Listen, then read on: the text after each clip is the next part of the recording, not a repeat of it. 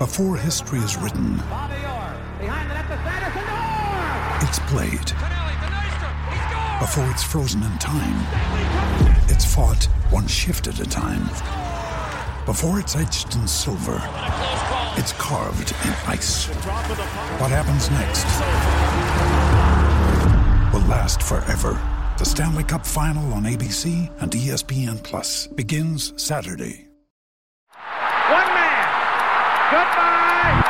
Hello, Heisman. 20, 25, 30, 35, 40, 45, 50, 45. There goes Davis. Oh my God! Davis is going to run it all the way back.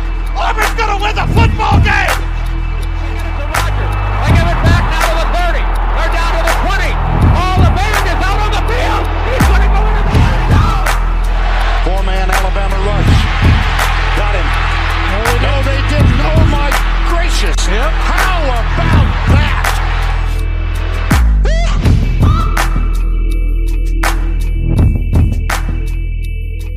Hurricanes experience tropical depression. We're living in the year of the 'Neer, and the Pac 12 might not be dead yet.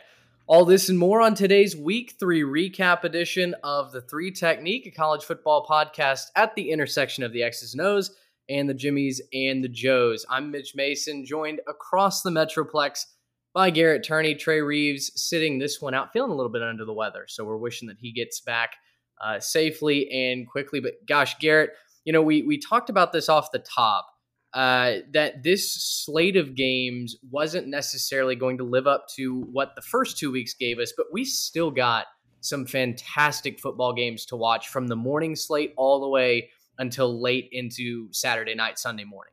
Yeah, there were some sneaky great matchups. There there was a lot of fun uh, to be had all day. Uh, not necessarily from the big names, not necessarily the big spots like we had had the first couple weeks, where you know you had these big teams, big brands with those matchups. But yeah, there were some really fun games to watch if you're not just the casual college football fan. So looking forward to breaking it down and talking about how some of these matchups went. There were so many games that we were flipping around on in the morning slate, maybe a little bit less so. It was kind of a, a lot of chalk, a lot of blowouts. There was one game that had our undevoted attention, but Oh yes, uh, I, I, I will say once you got to the afternoon, the evening, that's when you started to see some some real fireworks, some real headlines, and we will get to all of that. If you are new to the show, welcome, welcome to week three of the Three Technique. Glad to have you here. Uh, if you have not already subscribed, please hit that subscribe button on whether it's Apple Music, whether it's Spotify, wherever you get your podcast. Uh, it really helps us. Also, leave a rating for the show. Again, it just continues to help us grow. It helps with the algorithm, helps with uh, other fans finding this show. And you know, from what we can see so far, you guys certainly do love uh, enjoying the content week in, week out. It's a pleasure to interact with you guys on social media as well. Which reminds me, if you are not already following us, head over to at Three Tech Pod on Instagram and Twitter. Our Instagram post was on fire predicting winners this weekend. Twitter was popping off as we were live tweeting a couple of games. So make sure you don't miss any of that coverage over on the socials. But Garrett, without any further ado, let's head into news. Uh, Trey not with us, so we don't have the sound today, but we'll just kind of dive into the coaches and AP polls. There were some disgruntled murmurings over on Twitter, especially when you looked at the coaches poll.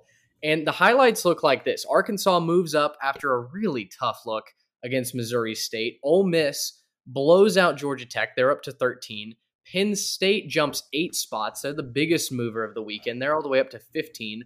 Oregon has moved up to 18. Michigan State, despite getting the doors blown off on the road, is still three spots above Washington, who's 3 and 0.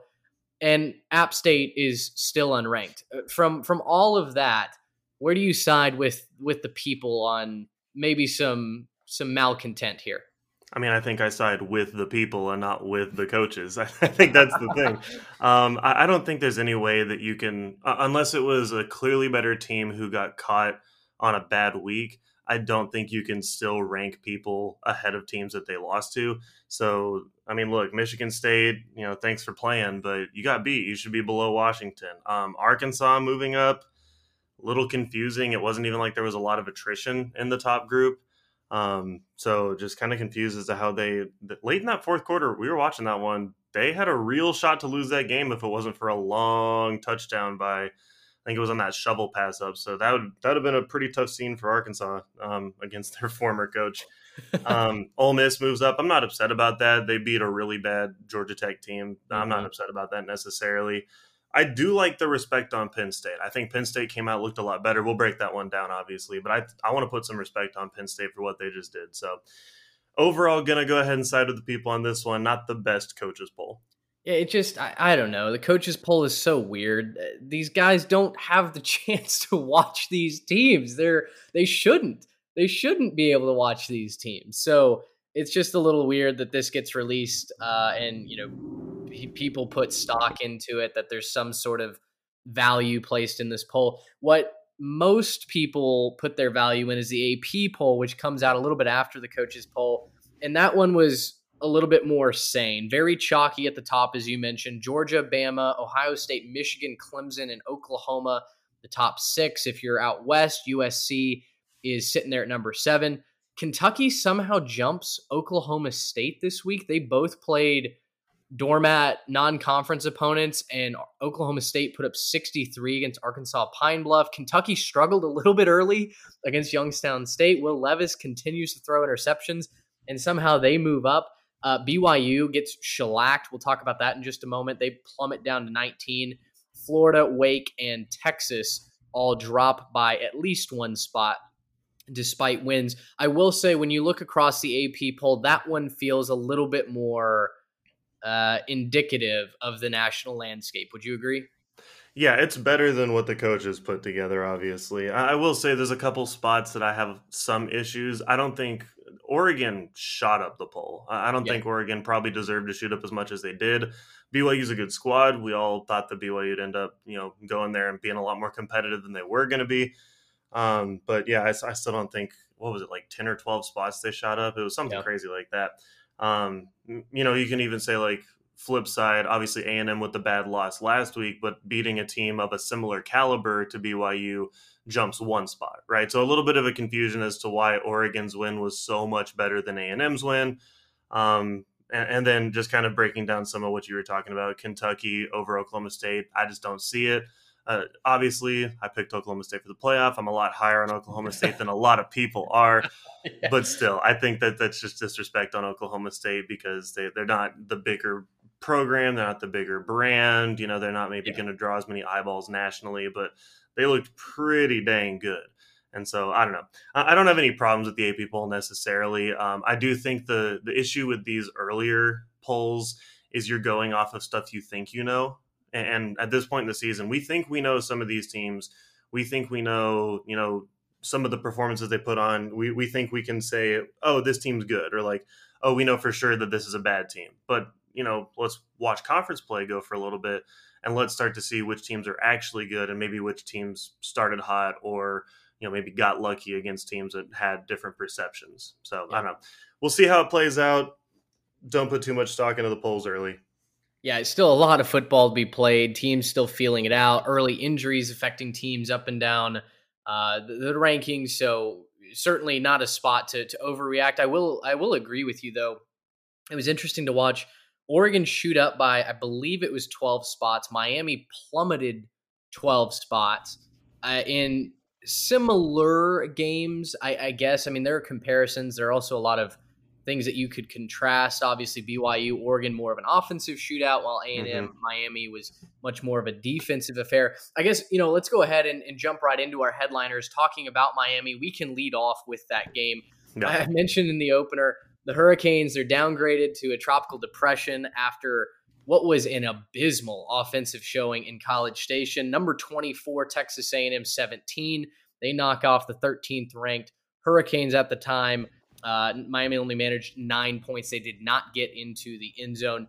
And I think you have to start with the defense, right? I mean, look, A&M, they make the quarterback change. They go from Haynes King to, to Max Johnson.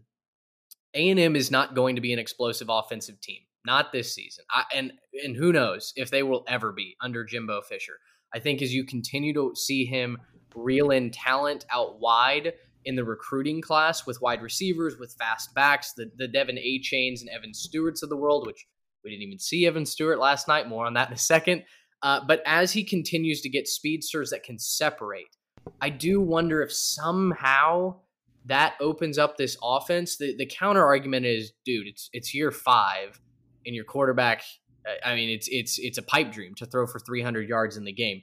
On the other side, though, the defense looked spectacular despite having a bevy of injuries up front, on the front four, especially. Uh, McKinley Jackson was on a pitch count up front and the defensive tackle spot and you were down multiple defensive backs, not only because of suspensions, which I'll let you mention, but also early targeting calls. And yet that did not seem to matter. The Aggies rose to the occasion, played in front of over 107,000, and really kept Miami from doing anything offensively. Yeah, no, and I think a lot of credit needs to go to both defenses. Both defenses absolutely showed out last night. We can talk about how A&M's offense isn't very explosive, at the end of the day, Miami did some stuff that really gave A&M problems with moving the mm-hmm. ball, right? Mm-hmm. They came out early and moved the ball pretty well, but it seemed like Miami they figured out what A&M wanted to do on offense and they shut it down from that point on. And it made it a lot harder for them to move the football. I think I saw Miami pretty much dominated every statistical category in this one. This really came down to a, a special teams affair, right? If it wasn't for a blocked field goal and some really good punting from the Aggie punter, uh, you know, we're probably talking about a different storyline this morning. Um, and also, of course, the miffed punt by the uh, Miami guy that ended up turning into the first touchdown of the game. So, mm-hmm. But hats have to go off to both defenses. Look, that Aggie defense, they played their tails off. They didn't let up a touchdown against a very good offense and probably one of the better quarterbacks they're going to see all year. Um, maybe third or fourth best in the in, in the in their schedule but man, like they they did a lot of good, especially considering how many guys they had out. Obviously, you alluded to it, but there were some suspensions handed out uh, before the game. I think it was like four or five hours before the game because apparently uh, some of the players went off and broke curfew. Um, and so they they didn't get to play this game. Two of them were some of those highly touted younger DBs who had been seeing a lot of playing time. So you got to watch some guys get thrust into playing time pretty early. They also had two targeting penalties in this game that knocked out two more DBs, and so yeah, they're playing down. I think I saw it was they missed four or five at one point of their top seven DBs. Sheesh. And so yeah, that's not a recipe for success against Tyler Van Dyke, and somehow these guys rose to the occasion. They just they knew how to play. They knew what they wanted to do. Jardin Gilbert had a good game. Uh, Jaylon Jones had a fantastic game in coverage. Yes, um, and then on the Miami side, their defensive tackles played really, really well inside. They shut down the run game for the majority of the night. You could not run inside if you were trying to get anything on the ground for the Ags. It was going to be mm-hmm. outside the tackles and in sort of space. And then, man, they were they were causing problems, getting in Max's face, forcing some bad throws. And so both defenses played a good game. Ultimately, it was just the special teams that let A&M win this one.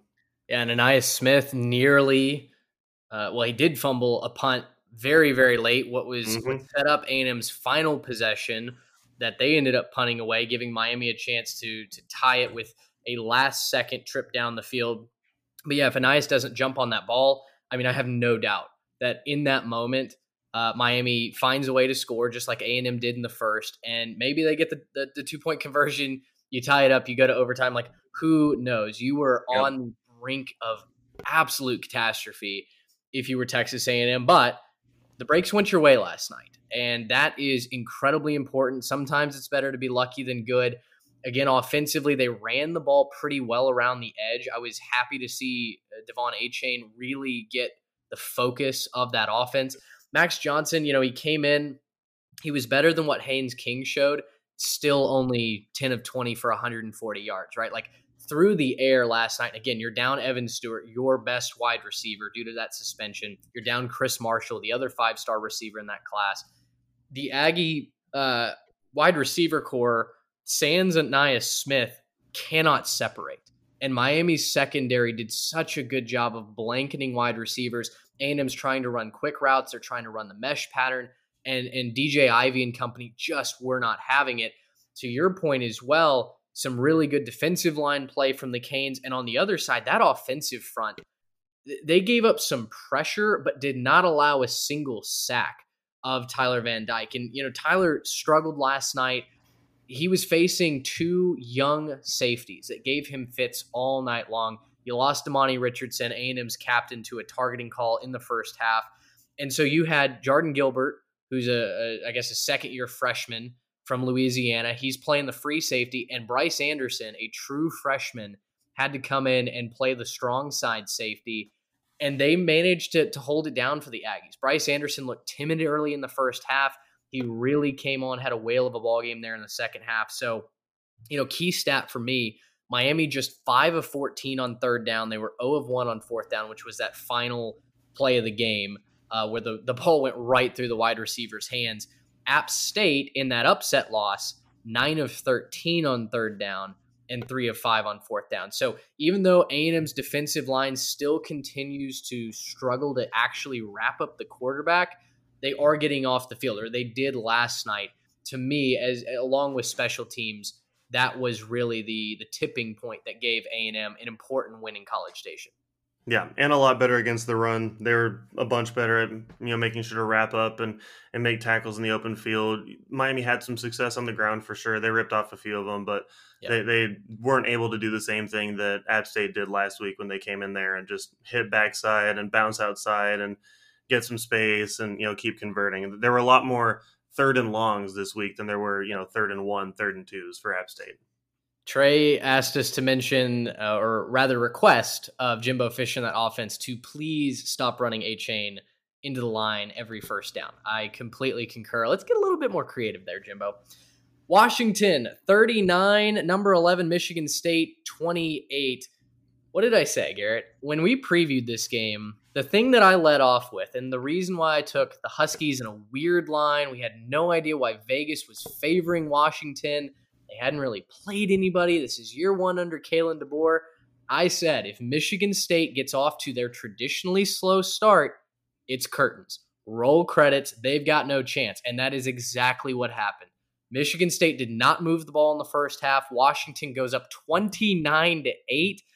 That Spartan uh, Sparty secondary looks shaky all day.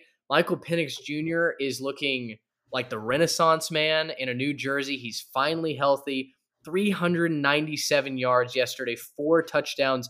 And for me, the most interesting uh, storyline coming out of this, Kalen DeBoer's record as a head coach is something off of a video game. Like if you take over a bad program, you keep winning, you get that big job, and when you go to look at your coaching career, it's something gaudy, right? You just never lose. That's Kalen DeBoer as a head coach, 82 and 9 as the head ball coach uh, in charge of a couple of different programs of come, uh, of course, coming over from Fresno State. I, not a good look for Sparty going on the road last night. No, certainly not. It's certainly looking like Michigan State is lacking playmakers to an extreme degree, right? Kenneth Walker was their big deal last year, and replacing him so far, they haven't been able to figure out what they're going to do. Uh, but I think you have to go with what Washington did right. You know, it wasn't that Michigan State looked terrible, but man, Washington did some stuff really right you know, going into this one, I was talking about how you know we just didn't really know much about either team, so I picked Michigan State just to say that mm-hmm. you know mm-hmm. they have the better coach. I thought I'm going to fully just eat the crow there. Look, that clearly wasn't true last night. Um, yeah, you're totally right. Kalen DeBoer, he's looking fantastic. Um, I think that he's going to have a lot more respect on him. He's going to have that program working really well. Penix Jr. looked great. I, I, didn't know if that was just playing inferior talent or if it was actually a thing where he was going to be able to, you know, translate that into conference play, bigger foes, you know, better teams like Michigan State. But yeah, he translated it. It looked good again last night. I think you got to look for Washington now to be a little bit of a threat up there in the North. I mean, you know, Oregon obviously had their big win too, so I think you can say that that might be a little bit of a, a real race now in the North. But um, yeah, no, Washington, they looked pretty solid. I, I would also say I, I, saw a few people this morning picking Washington for like that fourth playoff spot. I think that's maybe an overreaction. a little bit. But, but you got to put some respect on them. They looked yeah. good. Their offense sure is humming right now. And there's a lot of teams across this country that would like to have that be said about their program, that their offense is actually looking pretty good.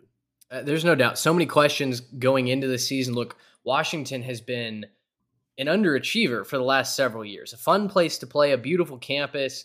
Uh, questions about, you know, hey, can they continue to recruit really well? They haven't really developed a quarterback in the last couple of years. Uh, maybe you don't need to if you can keep bringing in guys like Michael Penix Jr. Uh, for for one off seasons. I, I, know they would like to get some of their own guys in that program, but uh, I tell you what, uh, Penix looked really really good for Michigan State. It, it's really starting to look like offensively it was the Michigan State Kenneth Walker's last season that they just ran the ball down everybody's throat. I, I don't, like you said, I don't know that they have that game changer that's going to be able to beat uh, high powered teams, certainly not on the road.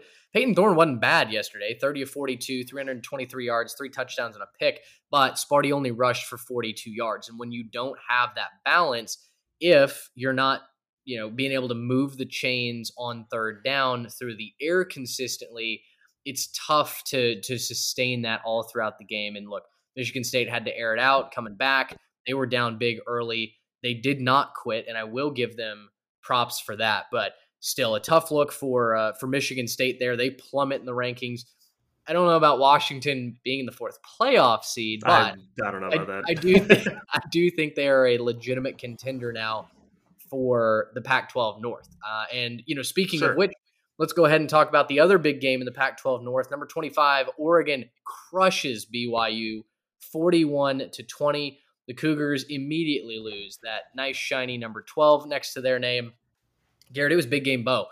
Sorta. We we talked about that in the preview. He needed to show up. He needed to have a great game at home.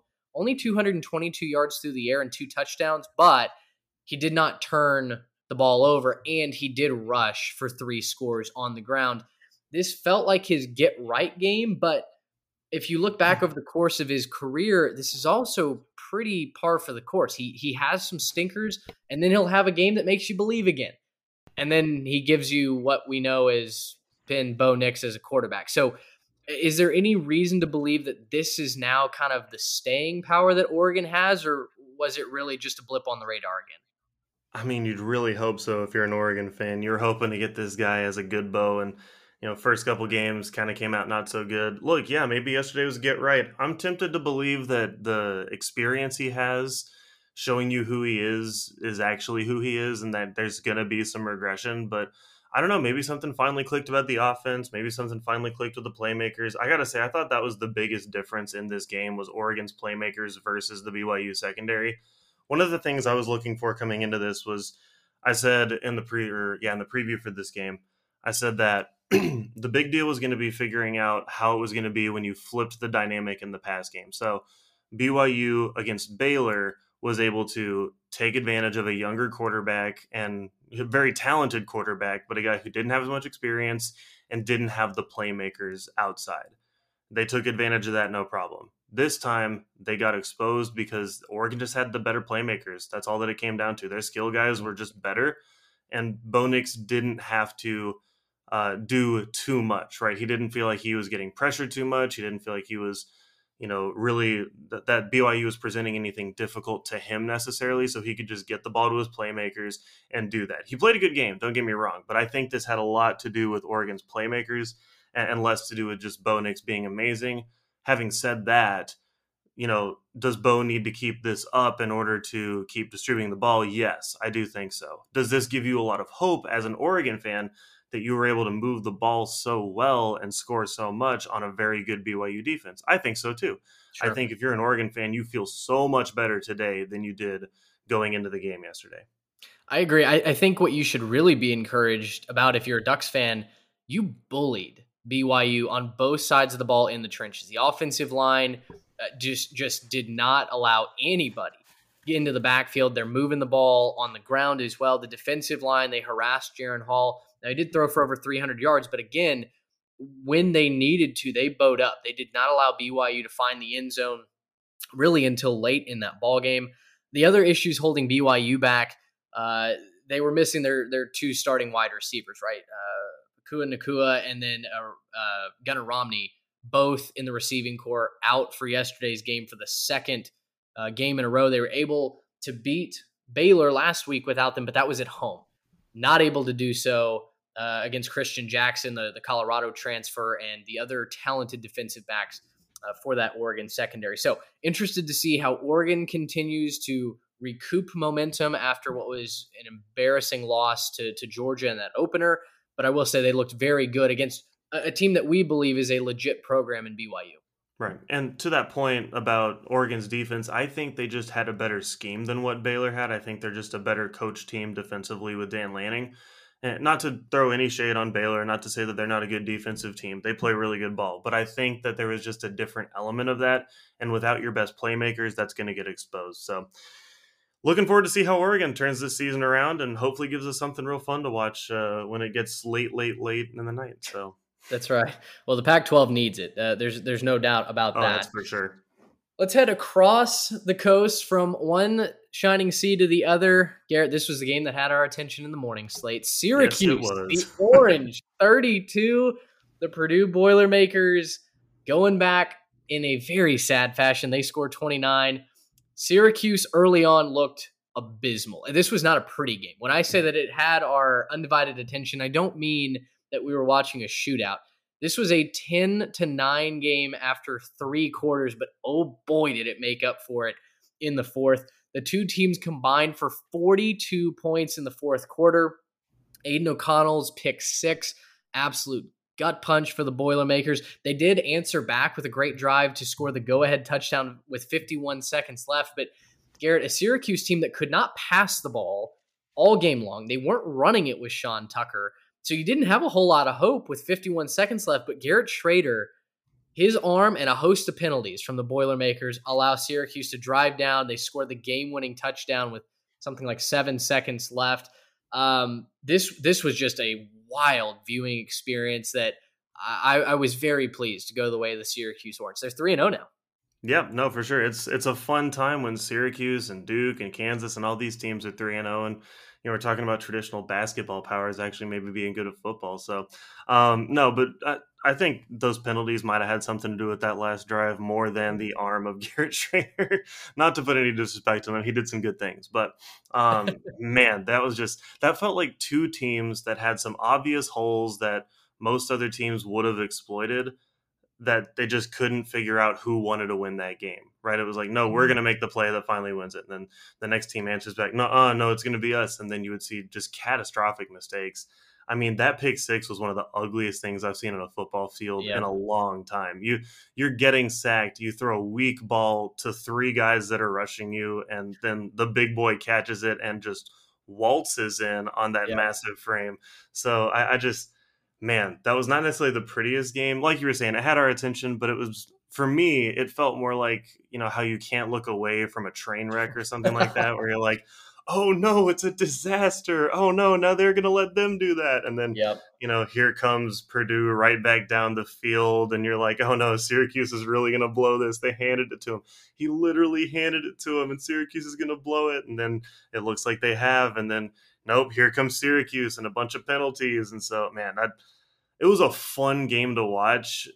I'm so glad that I'm not a Syracuse or Purdue fan because that probably would have had my blood pressure way too high for healthy levels. So, man, fun game to watch. Excited to see where Syracuse goes from here. And man, Purdue, the the hype in the offseason may have been slightly overstated. Uh, we've been talking about it. That Big Ten that that Western Division, man, it sure seems like nobody wants to win that except maybe Minnesota now. Um, but man, P- Purdue has not looked very good. They have not looked like the team that we thought they were going to be. Aidan O'Connell, he's put up good numbers, but he certainly hasn't been the guy that you wanted him to be. He's not finishing drives as well. They're, they're not scoring as much as they were hoping to, and it hasn't translated to wins so far. I, I think they're really Purdue is really being hurt by their lack of a ground game. I mean, Aidan O'Connell threw 425 yards yesterday. 188 of those went to Iowa transfer Charlie Jones. Mm-hmm. I mean, mm-hmm. it was the Charlie Jones show. Every third down, every deep pass down the field, you're looking for Charlie. And most of the time you connect on those, but on the times that you can't, it's like Purdue, it's the end of the drive. They have no other way to move the football. That defense played really well in the first half. They held Sean Tucker, who is the best player on that field, to 18 carries for 42 yards. They took him out of the game plan for the Orange in the first half because he couldn't move the football. You force Garrett Shrader to be the guy, which he's not a passer. He's not a pure passer. Uh, I think 181 yards, 100 yeah, 181 yards. He did throw for three touchdowns, so he's really good in the red zone.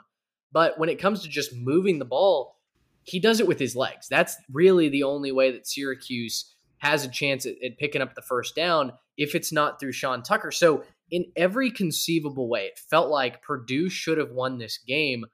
they just did not make the clutch plays when they needed to. That that secondary was so good until they absolutely needed to stop. The pass rush got to Garrett Shrader until they absolutely needed to stop. And then the Orange just found a way. So a very head scratching, confusing game.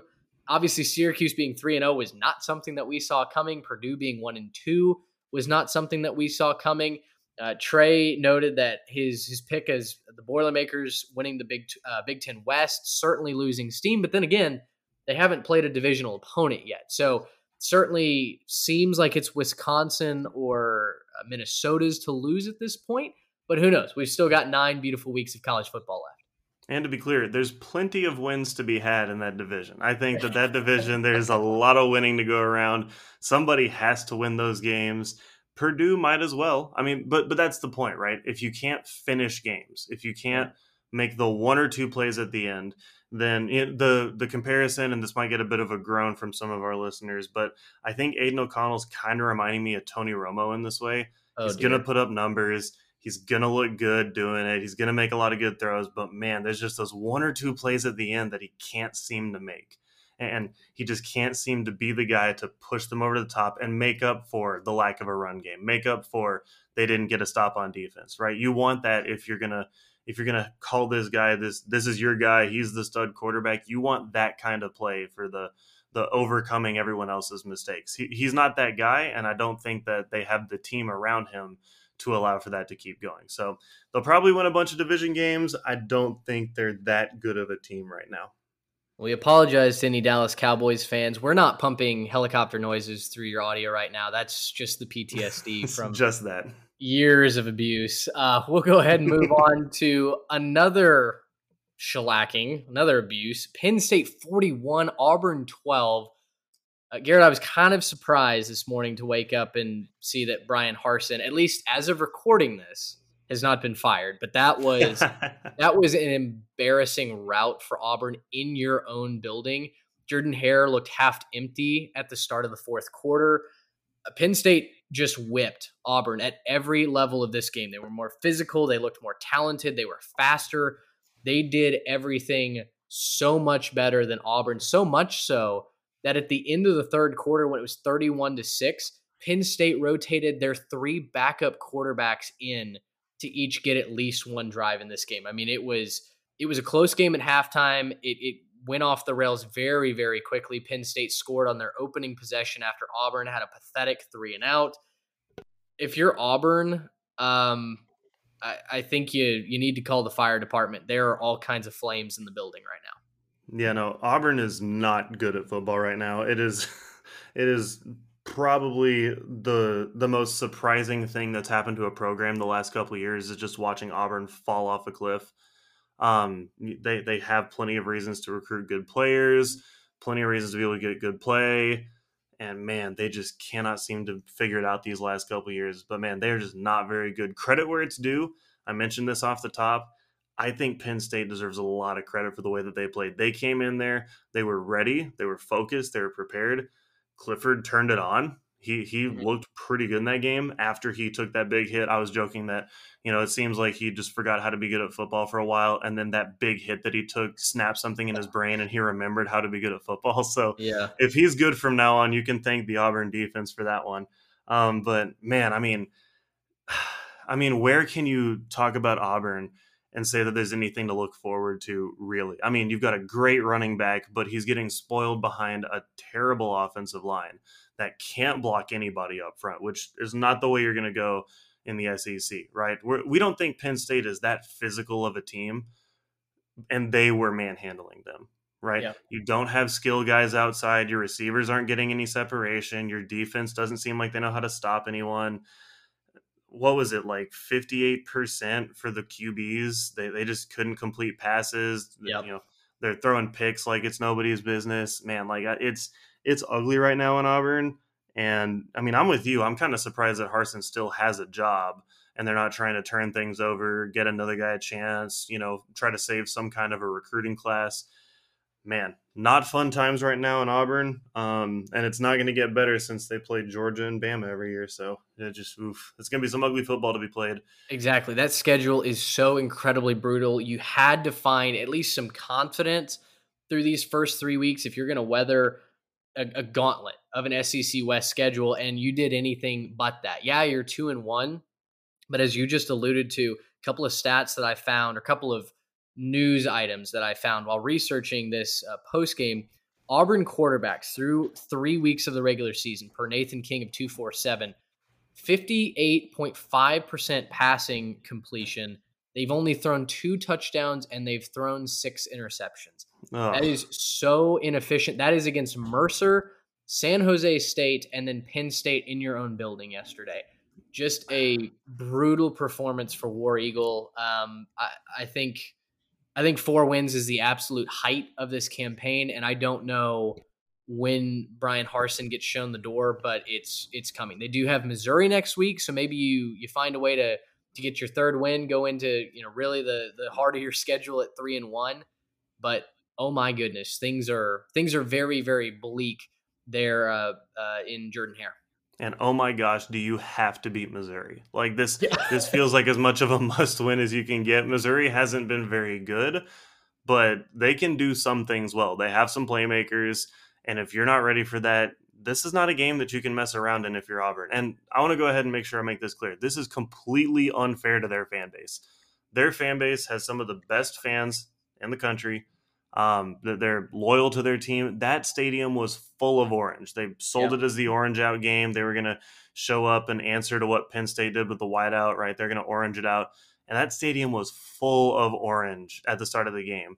And an hour or so later, that stadium was not full of anything, right? There was yeah. nobody in that stadium. Nobody wanted to stick around and watch this team. And I can't blame them. I mean, that it sucks if you're an Auburn fan because, you know, you care about football. This is, you know, you're in state with Alabama, you know, they care about football. All you want to do is watch good product get back on the field, and it doesn't seem like your program knows how to do that. So, this is not to disparage any of the Auburn fans. The Auburn fans are fantastic, but man, what a terrible team y'all have right now. Y'all deserve a lot better. Well, I don't know that it's going to get a lot better anytime soon. We'll we'll have probably not. Yeah. Uh, so again, as of recording this pod, Bryan Harsin is still employed by Auburn University. We'll see how much longer that that survives. Last game to focus on before we whip around the country, and it was where College Game Day went to uh, went to rightfully so after their historic upset over Texas A&M. Appalachian State 32, Troy 28. This game was not on many people's radar until the very last possession. App State trailed Troy most of this game. It's a back and forth affair, and it ends in one of the wildest Hail Marys we've seen in a long time. I've officially dubbed this the year of the 'Neer. Uh, everything seemingly coming up Appalachian State right now.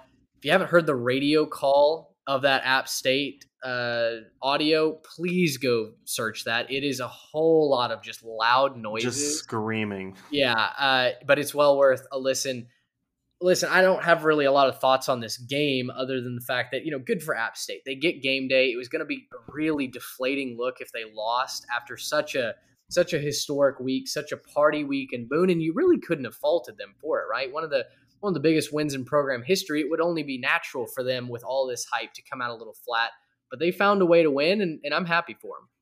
Yeah, no, for sure, and absolutely great job by that coaching staff. They did a great job last week against A and M and they just stuck with it. They kept trying to play for the next play, tried to squeak something out, ultimately ended up working. Yeah, it's a little bit of a fluky play, you know, whenever the ball gets tipped backwards and then there was a receiver there. Just kind of a nice to be lucky instead of good, like you said earlier. But man, they, they're a good squad. The fact that they're in that position means they're a good squad. And when you talk about it being off of everyone's radars, my biggest complaint about this was this game was on ESPN Plus. Yeah. This game was not on a network despite the fact that game day went there. So I was a little bit confused how you're going to show up with all your production crew there and then not give them one of your slots. But at the end of the day, you know, I guess that sent people to the radio and more people got to hear the radio call, which is fantastic. I mean, turn the gain all the way up and just scream. That was pretty much what it was on that radio call. If you know, if you were a 'Neers fan, you probably had an idea of what was going on just from context, but you did not know for sure until they, you know, kind of got it together and were able to say, okay, by the way, he scored a touchdown and we yeah. ended up winning that game. You know, it's just great. It was amazing. I love those kinds of calls. This is why we do that. Might have to add that one to the intro. just just a whole lot of incoherent yelling. That's that's what you're gonna hear, and it is pure college football bliss. All right, let's head around the country. Couple of games to hit on here uh, as we go conference by conference. Let's start with Notre Dame over Cal 24 17. If you're a Notre Dame fan, might just skip ahead a few minutes. There's not many good things to say about this game. In fact, the most notable thing about this game is probably that viral uh, video clip going around of Tommy Rees just berating Drew Pyne over the headset. Believe Pyne just you know threw an interception. Tommy Rees is dropping a, dropping a bunch of f bombs into the into the mic. You got to figure that NBC gets rid of that booth camera angle because, wolf, it perfectly described this day. Um, I believe most Notre Dame fans were wishing that this game could be settled in some other manner, maybe an academic standard instead of a physical challenge on the football field. Cal played really good defense, and, and, and don't get me wrong, Notre Dame played strong defense as well. They give up 17 points, but it is so abundantly clear that Notre Dame's quarterback of the future is not on this roster right now. This offense is so limited in terms of playmakers that you know, Garrett, I look at the schedule. They've already got two losses. You can I can easily find three more losses on this schedule. Oh, I can find probably more than that. This this team is gonna struggle. You can't call a single game, maybe on the rest of their schedule, a for sure win. Cal wasn't exactly a dominant product. Mm-hmm. I know that they did some things well and they have a pretty decent defense, but I don't think this had a lot to do with Cal's defense. I think this just had a lot to do with the fact that Notre Dame can't move the football effectively it doesn't seem like they have a playmaker. I know that they missed some guys for injuries. Their running back solid, but man, if that's the only thing you got going for you, I mean, it's going to be a bit of a long season. You know, I, I think Cal is going to be around the bottom of the Pac-12 this year. I think they're going to be kind of near the bottom in that division, and Notre Dame didn't go out and dominate. Right now, mm-hmm. maybe that's just find a way to win and good job you actually got in the win column right good for them to actually you know get some positive momentum going get a little bit of the stink off the program but man not looking good going forward. And you're right the quarterback he's in their recruiting class. He's not currently committed or not currently enrolled at notre dame. Um, he, he's got they've got the quarterback committed. They're going to have to figure something out this year or else that quarterback, I could see him looking elsewhere. He is a Michigan um, legacy, uh, legacy, and so I could see if Michigan makes the playoff again. If you know, if there's other teams that could go on a run that have been recruiting him, they're going to have to do some work because the offseason hype was great, but in season you got to start winning some games. The, the thing that is going in favor of Notre Dame as far as continuing to recruit current commit CJ Carr he's thinking about reclassifying to this upcoming class, 2023. That's good. He, he, is a member of the 2024 class. Uh, I think he sees a job opening and uh, says, "Yeah, let me go ahead and, and take that." So much more to come on that. Here's Notre Dame's schedule the rest of the year, though. At UNC, road game in Vegas against BYU, home against Stanford, home against UNLV, at Syracuse, home against Clemson, at Navy, home against Boston College at USC. I mean, Garrett, there is a legitimate concern Notre Dame might not find a bowl game this year. I, I, was counting on my fingers while you were reading it out. There were three games I thought you could say they should win. Stanford, uh, uh Stanford UNLV, and Navy.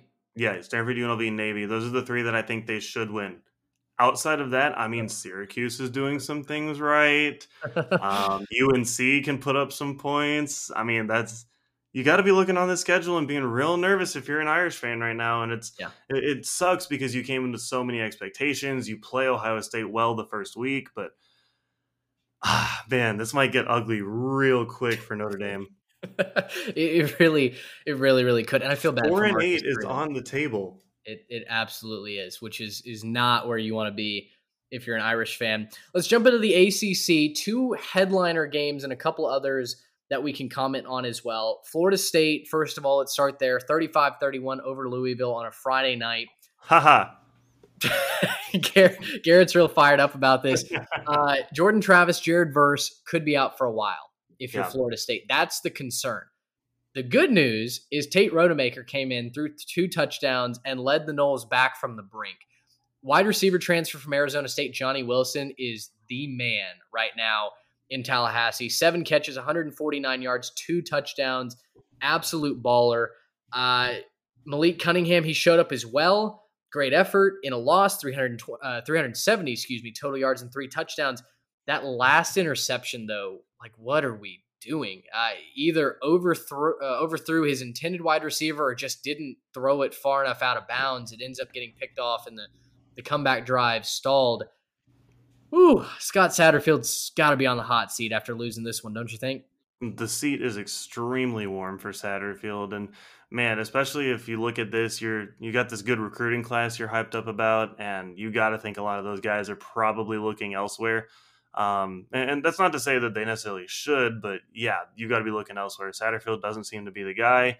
I, I, think that Malik Cunningham's a really good player, but man, he doesn't seem to be good, like well coached at all. Dumb decision at the end of the game. They could have legitimately driven that ball down the field and won. Yeah. But just to sit there to roll out, you've got time. You can throw the ball away. You have some players on that sideline if you want to make kind of a let's throw it where only my guy can catch it and the guy in front of you isn't exactly blitzing hardcore or coming downhill. He was kind of mm-hmm. standing there playing contain. So you're not under a lot of pressure. You're not getting rushed. Throw it away or throw an accurate ball. And it just doesn't seem like he had the situational awareness to know what to do in that moment. That has to go back to coaching. That just has to go back to you got a talented guy who's putting up numbers all night, but in the right situation, he didn't know what to do. So yeah, probably looking at a new coaching staff come next year, maybe come partway through the season. I don't know that they would fire him during the season, but you have to think he's not coaching there next year. I'm jazzed up for the Noles. I know that you could be down your two best players, but so far, the Noles hype train, that selection is one of my darlings, has has been a lot of fun to support. Uh, again, a lot of college football to play, but uh, I am loving being on the Noles bandwagon and for the Florida State fans, you've won some games. You got a great win over LSU to start. You've won a couple, you know, in your conference now. And the big deal here, Miami just lost and yep. Florida didn't look very good at all. So nope. you're kind of running the state right now. I mean, it's not necessarily that way. It's a little early maybe to say, but you're kind of running the state right now and that's going to help in your recruiting efforts. That's going to help you build some program and that's going to help you kind of get some momentum here. Good for you guys.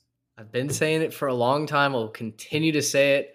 Norvell is turning the battleship around. And I think 2022 is the evidence of that. Elsewhere in the ACC, number 11, NC State 27, Texas Tech 14. Someone finally stopped the Red Raiders offense, and NC State just looked very impressive in this game. They didn't put up a lot of points on Texas Tech, which I, I expected this to be a little bit higher scoring of a game. But at the end of the day, a good home win for the Wolfpack. They keep their playoff hopes alive. They keep their spot towards the top of the ACC alive. And, you know, you, you did it against some really good playmakers. You, you kept Donovan Smith uncomfortable, pressured all night long. That pick six that he threw in the second quarter really kind of ends up being the difference maker. Red Raiders just fall out of cover range, which, you know, of course, I was sad about as a Texas Tech backer. But uh, overall, very, very good win for NC State. You did what you should have done against a decent team at home. Yeah, no, for sure. And we went into this. I said that NC State needed to make a statement, and here's your statement. Good job. You stopped some good playmakers. You stopped a team that had some momentum, and you pretty much shut them down all night. Massive props to the NC State defense. They did a really good job keeping Donovan Smith in front of him, not letting him do too much with his legs, and not really letting him have time to throw. It was a great job. Um, you know that some mistakes, the pick six, like you mentioned, and and they they have this win. They deserve that win. Um, I wasn't necessarily impressed with the NC State offense. I still think there's some room to grow there. Um, but you just have to say, you know, if you've got a really good defense, you've got some time to let the offense grow. You know, and especially if you're talking the ACC, a good defense can go a long way in the ACC to kind of shutting down some other teams. Sure. Especially when, you know, in the ACC, I think there's a lot of teams with some not very good defenses mm-hmm. that you mm-hmm. can start to kind of expose as your offense gets better. So look out for them. I think you can see NC State go on a bit of a run here. Texas Tech will return to Lubbock. They take on the Longhorns next week. You can bet your bottom dollar. We'll be previewing that game. That's going to be a lot of fun to watch.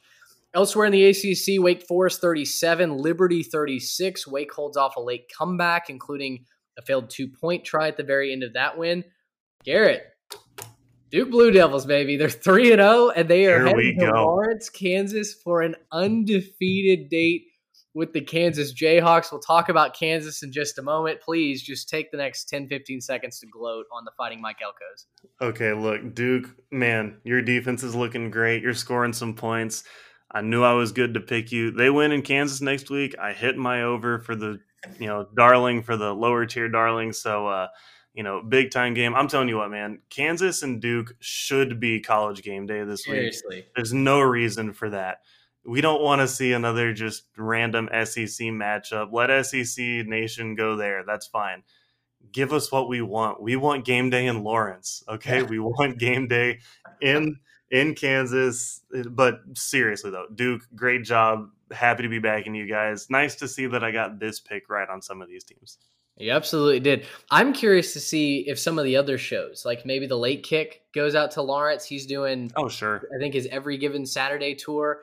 I would love to see him go out to Lawrence, do the show from there because SEC Nation will be in Arlington and College Game Day, as you mentioned, will be on Rocky Top for Florida, Tennessee. Let's get some recognition out in the Sunflower State, huh? Hey, if no one else will do it, maybe we should drive up there, set up a booth, you know, live show, and be like, hey, you know what? This is the real game day. Exactly. Just just stake our claim, make a make a brand for ourselves. there we go. Uh, Pitt beat up Western Michigan, and Virginia holds on over Old Dominion, sixteen to fourteen to wrap up the ACC.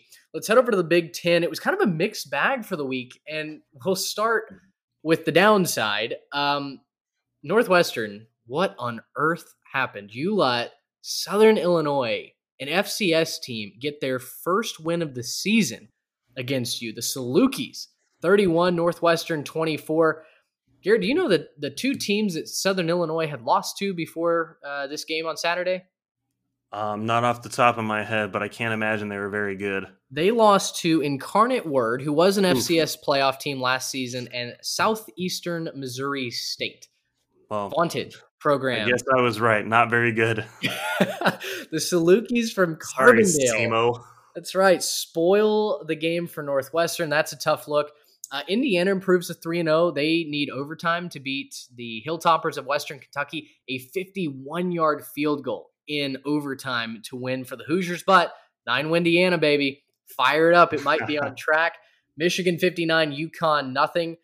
Tell you this, your boy uh, has to be really, really fired up about Michigan. Now, they've played a bakery for their three non-conference games. They, they play a real opponent next week, but Blake Corum five touchdowns on the ground for the Wolverines that ties a program record. Michigan offensively under JJ McCarthy's looked very good. Yeah, and I mean, look, we can talk about they hadn't played anybody, but there's a lot of teams that hadn't played anybody and still hadn't looked very good. Sure. I mean, Northwestern didn't play anybody this week. They took an L. So, I mean, look, that's just kind of how it goes sometimes. It's good to take care of business when you need to take care of business. And let me tell you what, Blake Corum, this kid is good. This Yep. kid is just good at football. Okay. If Yep. you're looking for a list of players that are good at football, Blake Corum is on this list. He, he's going to be great. Limited action, and he still scores five touchdowns. Didn't he have like 12 touches in that game? He just like didn't Yeah. touch the football at all and still scored just basically every time he did it. So, um, yeah, shout out Michigan. I think that the AP has the top four correct right now. Michigan is definitely a top four team. They probably should go to the playoff.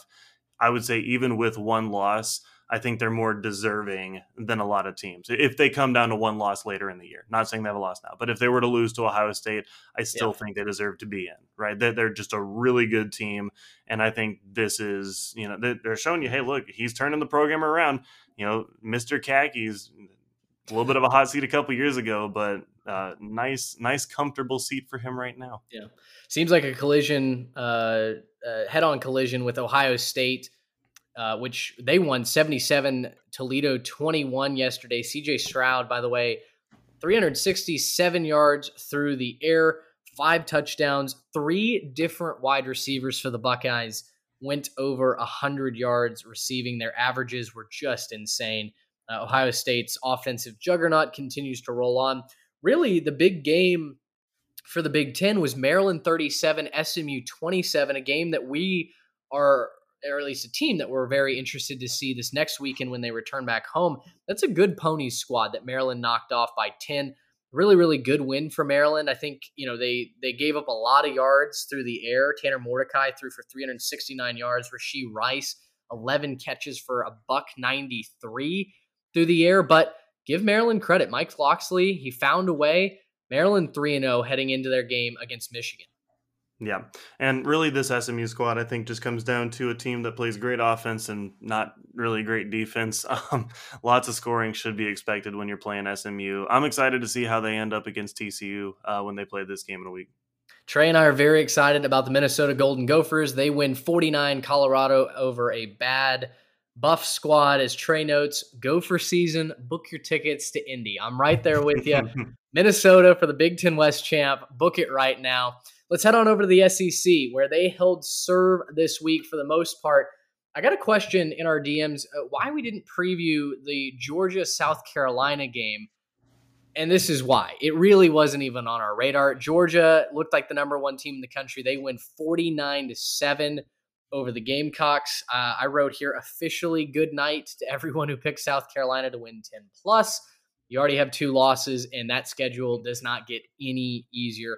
I think the program's headed in the right direction if you're Shane Beamer and company, but you need more time. Uh, honestly, Spencer Rattler's just not looking like the answer at quarterback, and that offensive line just gets obliterated on a week in, week out basis. Um, defense had zero answers for Brock Bowers and his three touchdowns. Obviously, the most talented tight end in the country had a 78 yarder in the third quarter. It was just Georgia rolling for four straight quarters. You could have turned this one off really after the, the half and, and, been very content. Yeah, no. Uh, South Carolina, you know, again, like you, I think that they're moving the right direction. I said it going into the year. Rattler's not the guy. I mm-hmm. didn't think he was very good. Um, I don't think he handles pressure well. So if you can get a pass rush on him, I think you can shut down South Carolina's offense just like that. And it doesn't seem like they have any other answer for it right now. Um, but yeah, I think you have to go straight to Georgia and say this has a lot more to do with them than it does with South Carolina. Um, Georgia has not missed a beat. Uh, you couldn't tell me that they had five guys drafted off that defense. You, yeah. you couldn't tell me. right. I, I'd be like, no, there's no way. This defense is way too good to have that much talent missing from last year. So, man, they're doing a, a good thing there in Georgia. Kirby Smart, he's got a great program. They are rolling. They are the best team in the country right now and you know this keeps going too much longer, we could be talking about a repeat. Absolutely. Other games in the SEC that were of no contest. Number 20, Ole Miss wins 42 to nothing over Georgia Tech on the road. The top 15 Kentucky team wins 31. Youngstown State 0. Bama all over Louisiana Monroe 63 to 7. Tennessee blows out Akron 63 to 6.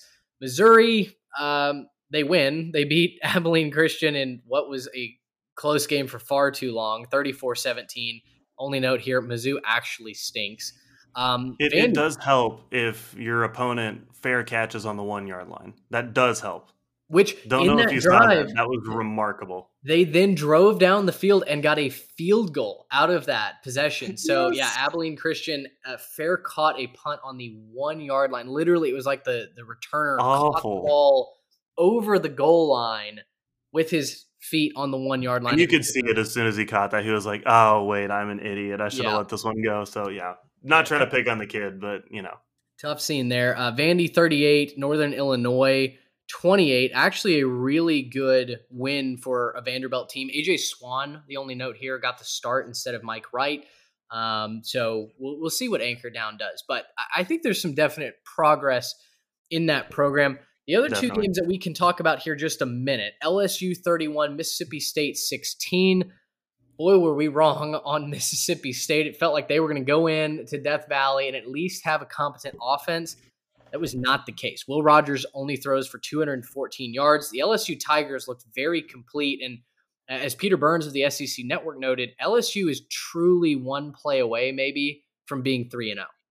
Right. And I mean, if Trey was here to talk about this, he'd be gloating about how, yeah, this is what Mike Leach does. He throws up one or two stinkers a year where yep. it just, it's not a good game plan. So I'll go ahead and say that for him. Um, very good job by LSU. It seems like last week was a get right week. Um, I do think they came out kind of poor against Florida State. So I'm not sure that I, I mean, obviously there's one play away right. from it, but I don't think that they were a very good team week one. Yeah last week they got right. They figured out what they needed to. They worked out the kinks. They got it out their system. They exercised some demons, and it seems like they got things right. And look, you play games at home, you're going to beat teams, even if you are pretty evenly matched. So, uh, great job for LSU. Kind of excited to see where it goes for the season. Mississippi State only three of 14 on third down. They did not get to 300 total yards. Um, as Trey notes, you don't win games with field goals. Boy, isn't that true across the country. Florida put this into practice as well. They win 31, USF 28. It was a missed kick at the end of regulation for South Florida that kept them from tying this ball game up and sending it to overtime. Anthony Richardson, Garrett, through three weeks, has yet to throw a touchdown pass. Florida's offense, not exactly the most impressive unit in the country. Well, and I think I saw something like he has three tackles. And yeah. so having no touchdown passes and three tackles through a few weeks, not what you'd expect from a quarterback, maybe a, a backup linebacker or something or a safety. But um, yeah, not a, not a great stat for your quarterback.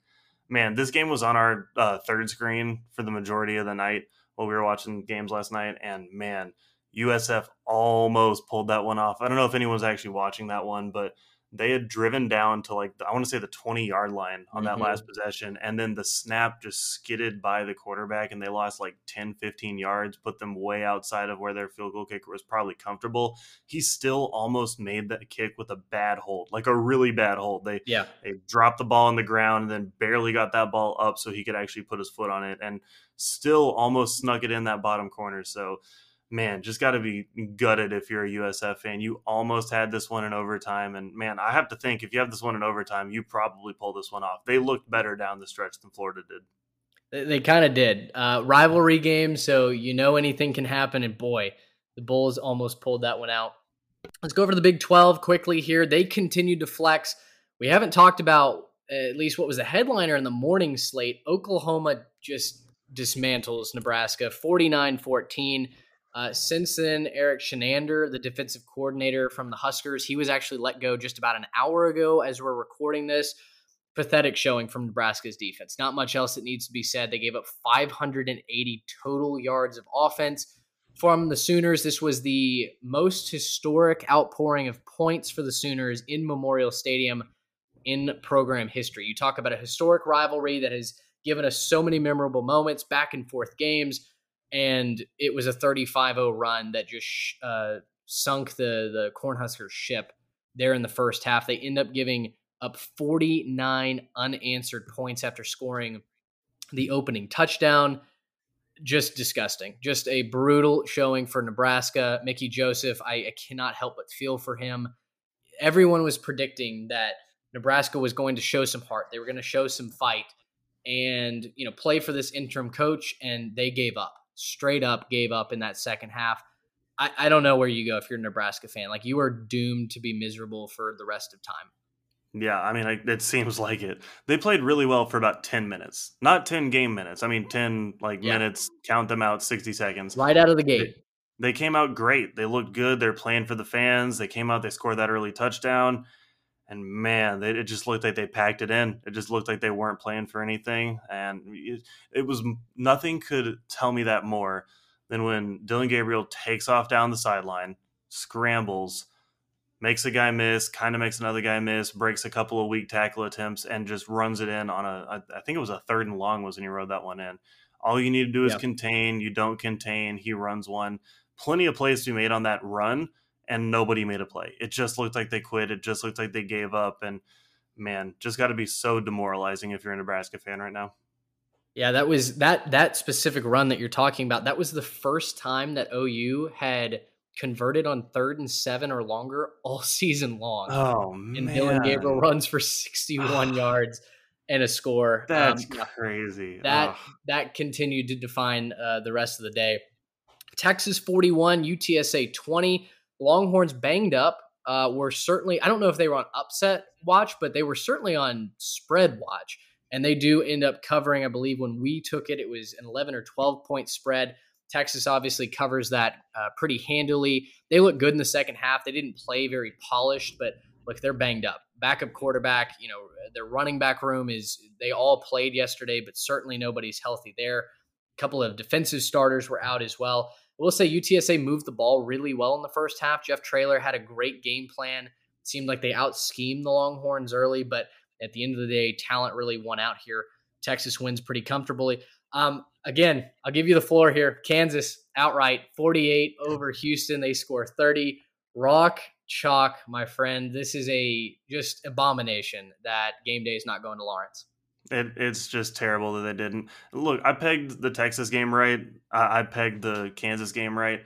Uh, I said that for Texas, they were going to come out there, keep it interesting for three quarters, and then pull away with some big plays. mm hmm Bijan mm-hmm. scores 41 yard touchdown in the fourth quarter to kind of put that one away. And man, I almost, I almost, I said it on the pod. I almost wanted to go Kansas outright, but I wasn't quite sure. And the only reason I said not was because I was like, there's no way Kansas does it twice in a row, right? They're not going to win two games they're not supposed to, you know, double digit spreads. There's no way they do that twice in a row. Well, they did on the road in both cases.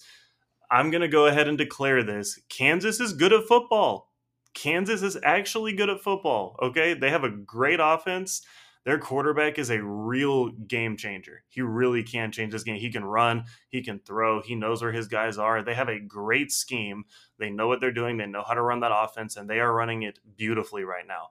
Kansas is going to upset a couple people this year. And I don't mean just in terms of point spread, because they've already done that. I mean, they're going to really ruin some years for some teams. They're going to have some teams that they come into Kansas, they're not going to take them seriously enough, and Kansas is going to hang 50 on them too. Kansas can do this. They're a good football team, and they should have game day this week. It is a tragedy that they don't have game day in Lawrence this week. I, I can't believe it. Uh, Jalon Daniels looking like a, a new creation out there. He he's just you said it very very comfortable in this scheme very, very comfortable in what they're trying to execute. And they did not care that Houston should have been ticked off after that loss last week to Texas Tech. Mm-hmm. I mean, this was supposed to be the get right week for Houston, a, a, claim to the American, at least at the top of it. And they didn't do either of those things. And, and you're right, Kansas, not bad at football anymore. No, and to be clear, Houston started 14 nothing in this game. Yeah. But Kansas, they came back. I think it was a defensive touchdown got them back in it. Then uh-huh. they turned the ball over and they get a quick score. All of a sudden it's 14-14. They hit a lightning delay and I think I texted the group. Lightning was the only thing that was stopping Kansas from scoring on that drive. It was second and goal when the lightning struck. So yeah.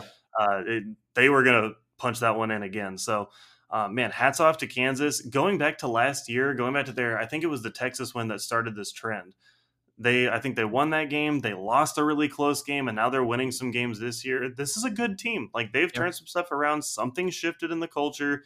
Something shifted with the expectations. This is a good football team. This is a actually good football team. Dating back to 2007, Kansas had only won two road games until they went into Austin and beat Texas. Since then, they've won three of their last four road games. So there you Kansas, go stock is up, baby. Uh, Rock Chalk. Kansas State stock down. Tulane 17, Kansas yeah. State 10. Tulane only converted one of 12 third downs in this game and threw two picks, and they still won. The Green Wave rushed 40 times. Kansas State rushed the ball 42 times. Uh, as, as Trey wrote, this is the annual what the heck game from Kansas State. I mean, just they, they they look like a contender. I believe they draw Oklahoma next week in the conference opener. They they look like a contender. And then out of nowhere, nobody shows up. And and this was that game, hopefully, for Chris Klieman's squad. Maybe they've got it out of their system now, but oh my gosh, they looked bad yesterday. You sure hope it's out of their system. I mean, you can't afford another one of those types of games. Look, Tulane sold out to stop the run, and it became pretty clear that Adrian Martinez is not the guy at quarterback. That's just, yeah. you were hoping he'd make some improvements from his days at his previous stops, but I guess maybe it wasn't the it wasn't the school. It might just be him. Um, he cannot throw the football effectively. That's just mm-hmm. what it mm-hmm. comes down to. And if you can't throw the football effectively, it does not matter how good your running back is. Deuce Vaughn, I'll continue to you know beat this drum for the rest of the year. I think he's the best running back in the Big 12 and one of the best in the country. I I just I don't see how you can give this guy you know nine guys in the box and expect him to have a good year. they they everyone was right on the line. Everyone was just stacked in there and yeah, what are you going to do? I mean, your offensive line can play well, but what are you going to do? And so I think, you know, you're going to have to find something in the pass game just to keep the defense honest. I'm not asking for game breaking play. Yeah. I'm asking for 150 to 200 yards passing. That doesn't sound like too much, but right now for Adrian Martinez, it might be an issue. Well, he got to exactly 150 yards passing yesterday, one touchdown. Deuce Vaughn, 20 carries, 81 yards just not enough if you're going to win as a Kansas State squad. Let's wrap it up with the Pac 12 here. My key stat of the week. This was the first time that the Pac 12 conference had multiple ranked wins in non conference games since 2001 Hey, when they had teams beat uh, Purdue and I believe it was Notre Dame. I, I think it was Washington that beat Purdue and Oregon State that knocked off the Irish. This this conference has been in a bad way for a number of years. Maybe there's a little bit of resurgence. I don't know. We talked about Oregon and Washington winning big. USC also just lowered the hammer on Fresno State 45 17. Uh, as Trey notes, USC looked good enough to get ranked in his personal top five. I don't know how you feel about that. The offense has shown a lot of impressive characteristics. Last night, though, the defense showed up against a very good quarterback in Jake Haener. No, for sure. The defense played a lot better last night. I didn't think they had it in them, if I'm being honest. The, these teams coached by Lincoln Riley don't seem to have any defense ever. But Mm-hmm. man, great job by that defense to show up last night against a good quarterback and and make enough plays to to you know make this one a blowout. It was never really close. Um, we had this one on the second screen most of last night, and man, it just wasn't anything fun to watch because USC was just you know highlight play, highlight play, highlight play, and that's fun if you're a USC fan. But you know if you're just trying to watch a good football game, uh, you pay you pay attention to whatever your game is because that's not the one. So yeah, I think they're really good. Five or six probably feels right. Um, I think they're a really good squad. I look, there's some again, there's some wins to be had out in the Pac-12, and I wasn't convinced going into the year that this would be it. But it seems like they've got the offense just absolutely firing on all cylinders. So uh, yeah, let's see how high they can go. USC, it'd be fun to have them back in the national conversation. Utah blows out San Diego State 35 7. Oregon State all over the Bobcats of Montana State 68 to 28. This Oregon State team looks for real.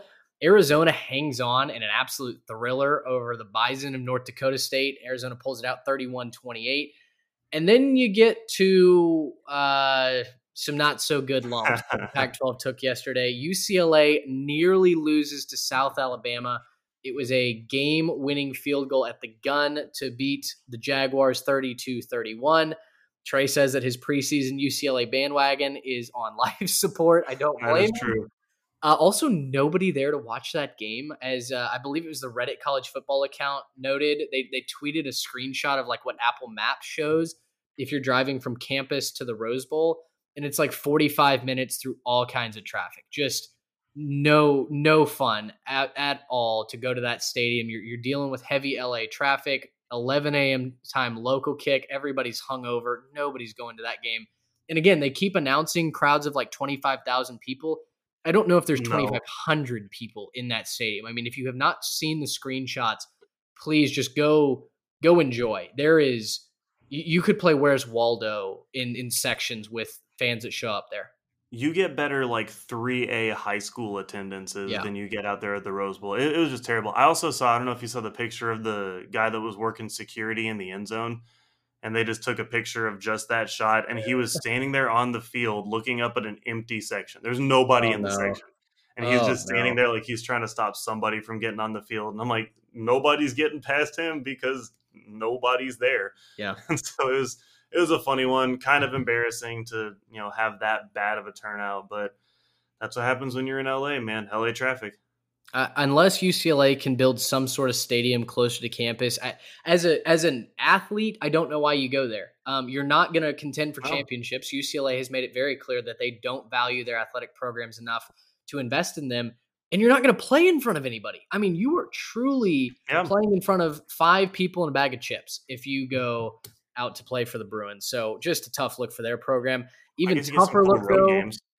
Say that again. You get some good road games. I guess I guess that's true. Hey, can't wait to watch them go play uh, Rutgers in Piscataway. That's going to be Woo, just a blast.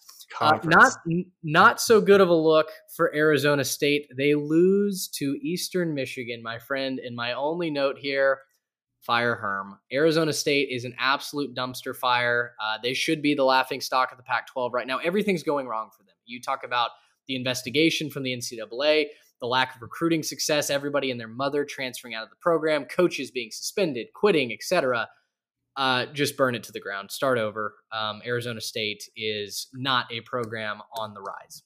No, they are not. We in the show doc we have an all caps LOL next to UCLA South Alabama, and next to this one a longer LOL with lots of extra L's, probably just all the L's that Arizona State is going to take this year. Um, and also, I noted I, I, forgot who EMU was, and so part of me was just like, "Oh, they lost to an emu."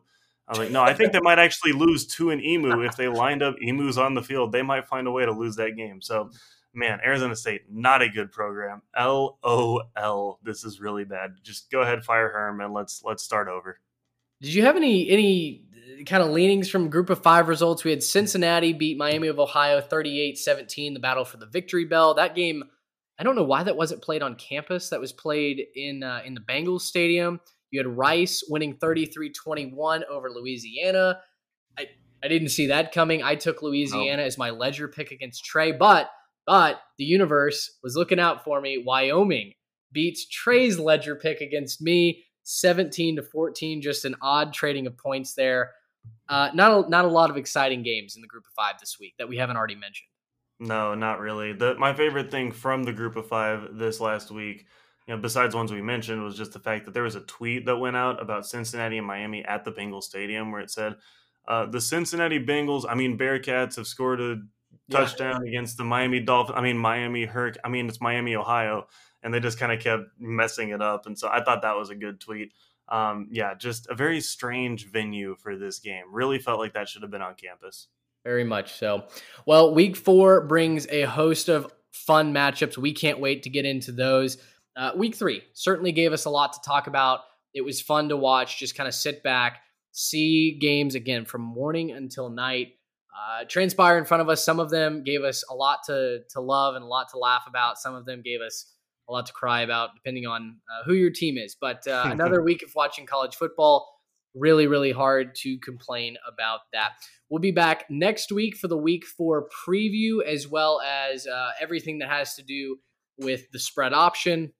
We'll give you the results from that as we're uh, we're still tabulating those uh, on Sunday afternoon. But for Garrett Turney, for Trey Reeves, couldn't be with us. He'll be back next week. I'm Mitch Mason. Thanks so much for listening to another episode of the Three Technique. Until next time, so long, everybody.